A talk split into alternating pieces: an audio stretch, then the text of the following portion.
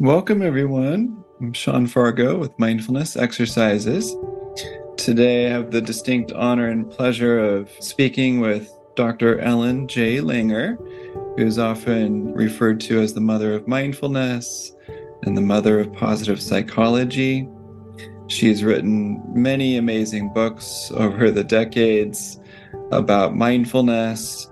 She has a new book out called The Mindful Body Thinking Our Way to Chronic Health. For those of you not familiar with her, Dr. Langer was the first woman to be tenured in psychology at Harvard, where she's still a professor, the recipient of three Distinguished Scientist Awards, the Arthur W. Staats Award for Unifying Psychology, a Guggenheim Fellowship, and the Liberty Science Genius Award. Dr. Langer is the author of 12 books, including the international bestseller Mindfulness, as well as The Power of Mindful Learning, Clockwise, and On Becoming an Artist. Her trailblazing experiments in social psychology have earned her inclusion in the New York Times Magazine's Year in Ideas issue.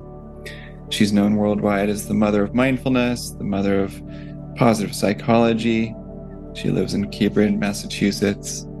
Welcome, Dr. Langer. It's an honor to be speaking with you today. Thank you very much, Sean. So, this book that you just released called The Mindful Body has been making a lot of noise lately. It's garnered a lot of praise and attention. You know, there's a lot of mindfulness books out there, but this one is rather unique. It provides a lot of insights into your experience with your research, learning how people relate to their bodies, relate to time, relate to perception. And, you know, a lot of this book is around how we view our health, how we deal with uncertainty, how we try to control things. What do you hope that most people get out of it? Okay, well, as you made clear, I've been studying mindfulness for a very long time, and I'm on a quest. And the quest is to change the world. I believe that we have far more control over our health and well being than people imagine. And so, with each book, I hope to persuade more and more people. It's probably important for your audience to recognize that what I mean when I say mindfulness is different from what many people presume. Mindfulness, as we study it, has nothing to do with meditation. Meditation is fine, it's just not the same thing. When you meditate, it's a practice to lead to post meditative mindfulness. Mindfulness, the way we study it, is much more immediate, not better or worse, not mutually exclusive. It's just different. All you need to do, and this is really amazing, Sean, to become mindful is to actively notice new things about the things you know. Now, why does it have to be about the things you think you know? Because then you come to see, gee, you didn't know it as well as you thought you did. When people recognize that everything is changing, everything looks different from different perspectives, it turns out we don't know very much. In fact, uncertainty is the rule rather than the exception. And most of the courses you take in school, your parents, almost everybody is teaching you absolutes. And these absolutes are just wrong almost all the time. And when you think you know, you don't sit up and pay any attention. So, Sean, let me ask you a simple question How much is one in one? Conventionally speaking, two. Okay. And so, you know, I mean, at that point, if I ask people, they just tune out and say, oh, God, what is she going to talk about? But it turns out that one and one is not always two. If you're adding one cloud plus one cloud, one plus one is one.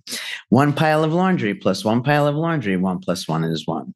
Right. So the thing that we think we know the best is not true all of the time. And so if you've just heard what I've said and somebody should ask you how much is one and one, the appropriate thing to do is to recognize the context and say, well, what is this person getting at in this context? And then to answer, it could be two.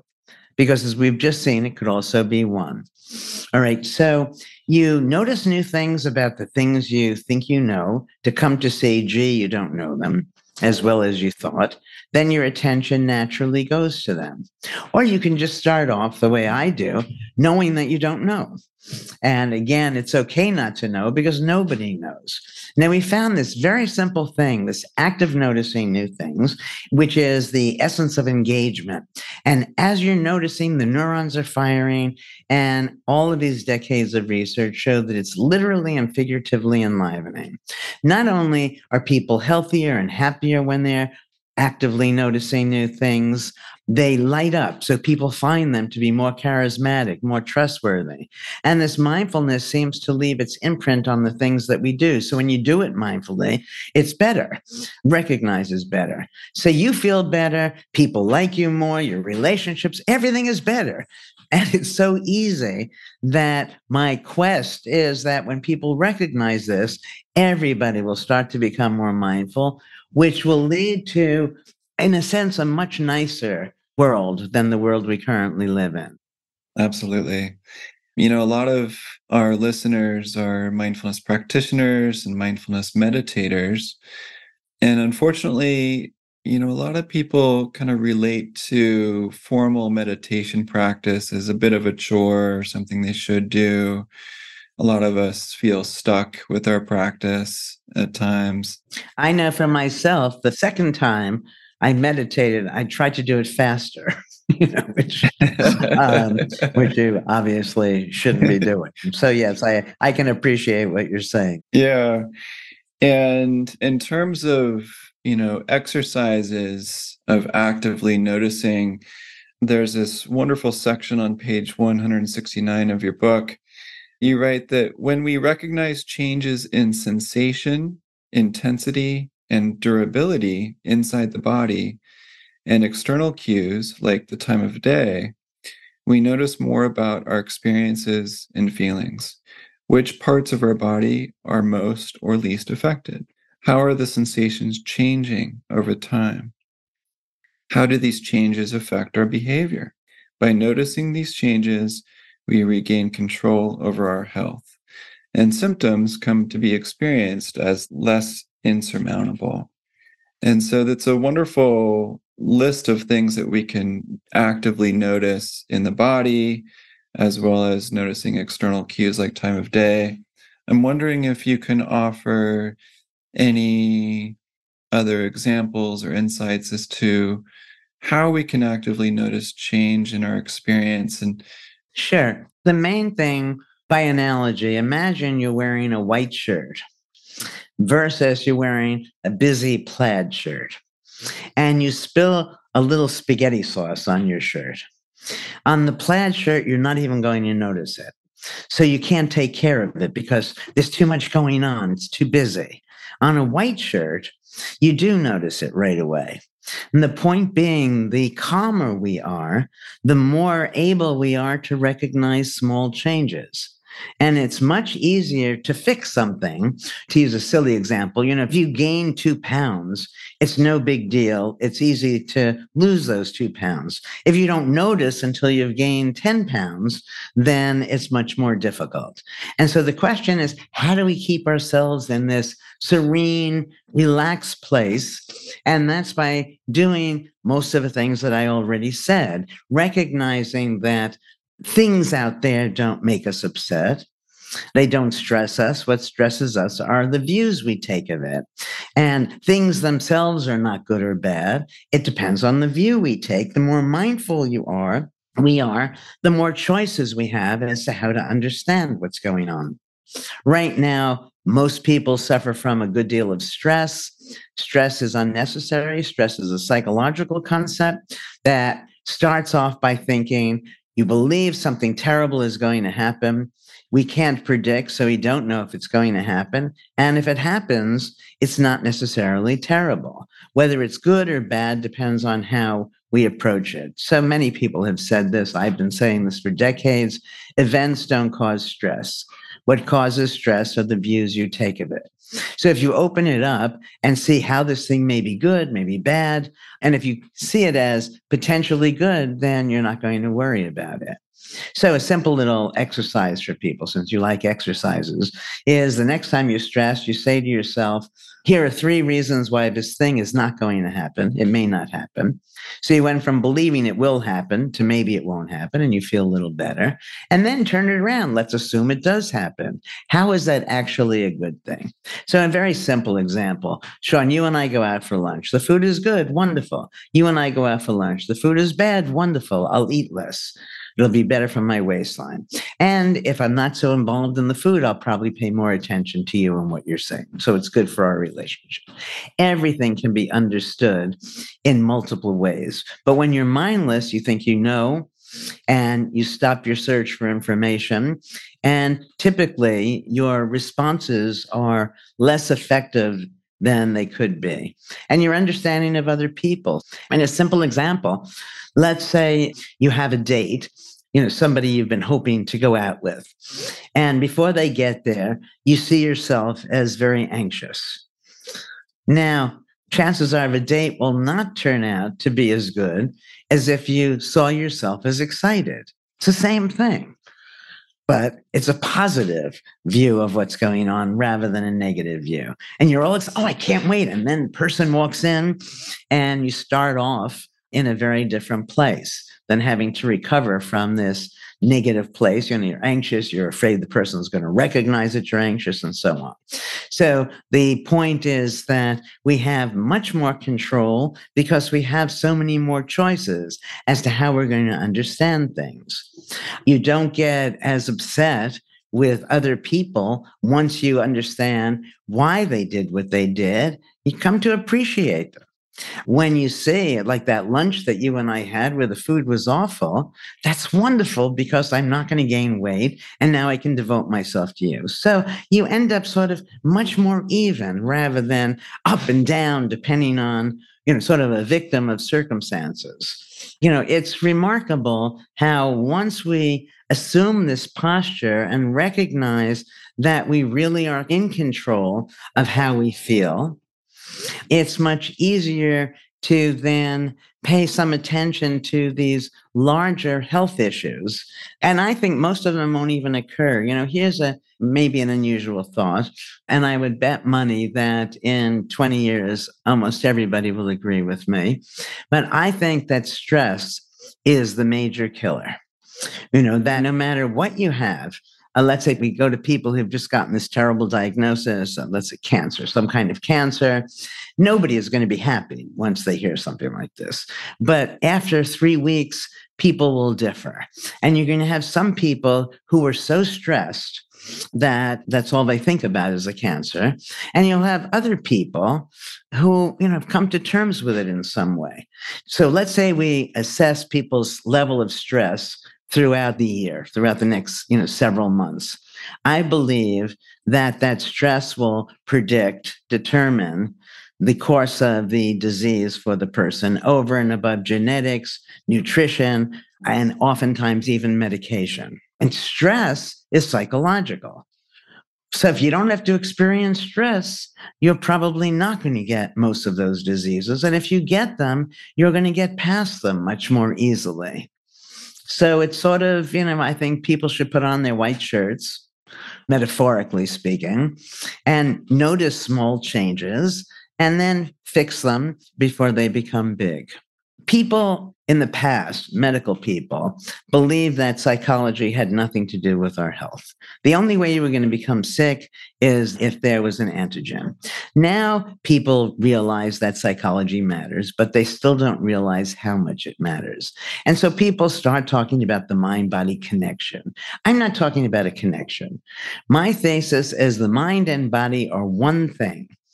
If you see it as one thing, then wherever you're putting the mind, you're necessarily putting the body. When I'm talking about mind body unity as one thing, that means every single thought you have affects your health. So being happy is not a trivial thing. When you're being happy, the only way you can be happy is by this act of noticing, and that's very important for your health. So let me tell you about some of our studies to make the point clearer and also makes clear how much control we have over our health.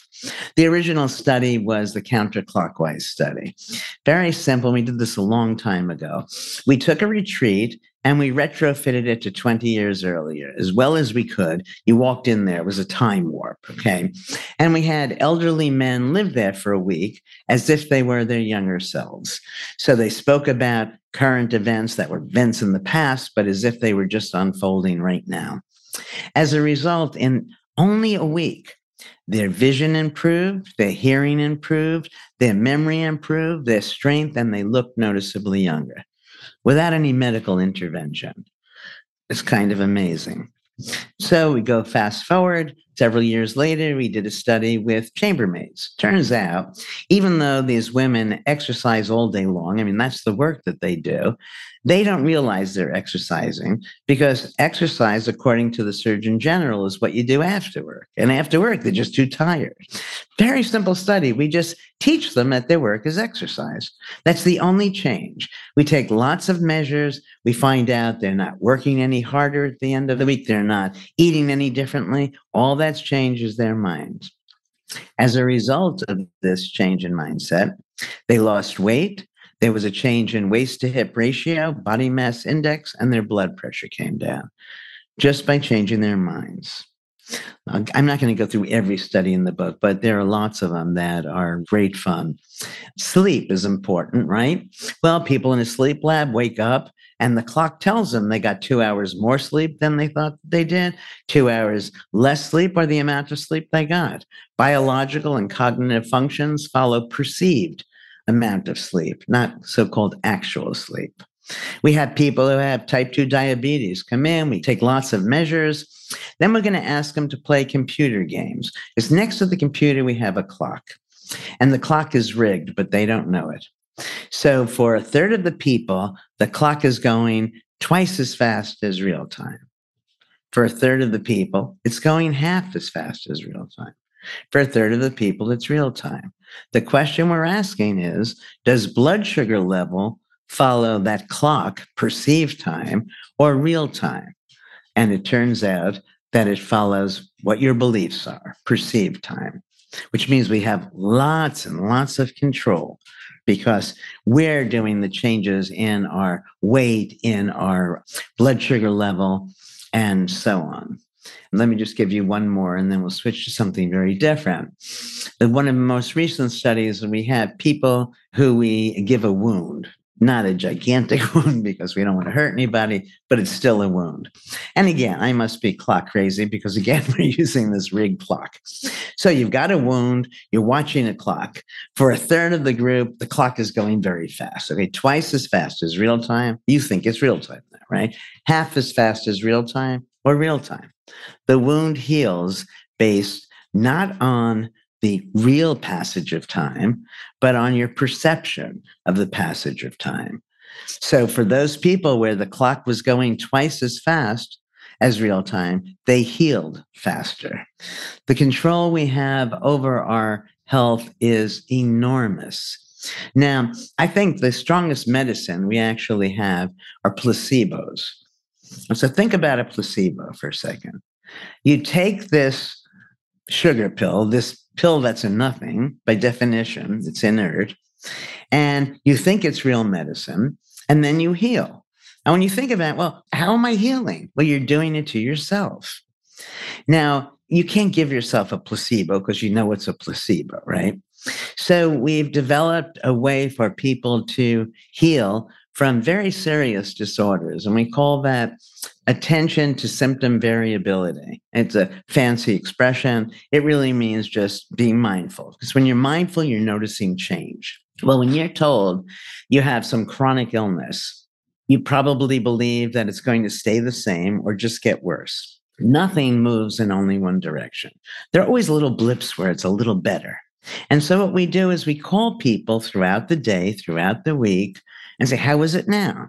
Is it better or worse than the last time? And why? And that's the key why.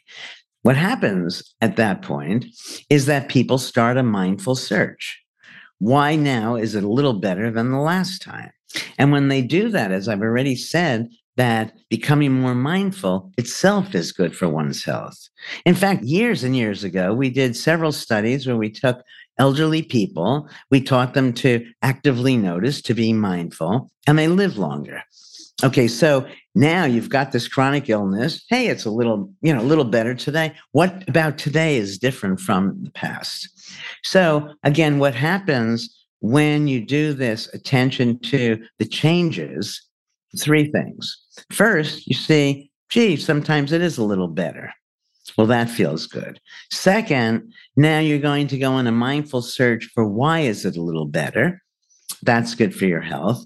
And third, I personally believe that you're much more likely to find a solution if you look for a solution. And the problem is when people are given diagnoses for these chronic illnesses, they think there's nothing they can do about it. And so they don't do anything. Well, so we did this attention to symptom variability with multiple sclerosis, arthritis, chronic pain, Parkinson's, real diseases. And in each case, we find that people are able to heal. So it's very dramatic and it's very exciting. One of the things that I find so interesting, there are so many things that we do where we think that we're doing the best we can and we haven't even come close. So, for example, let's say somebody is trying to do something.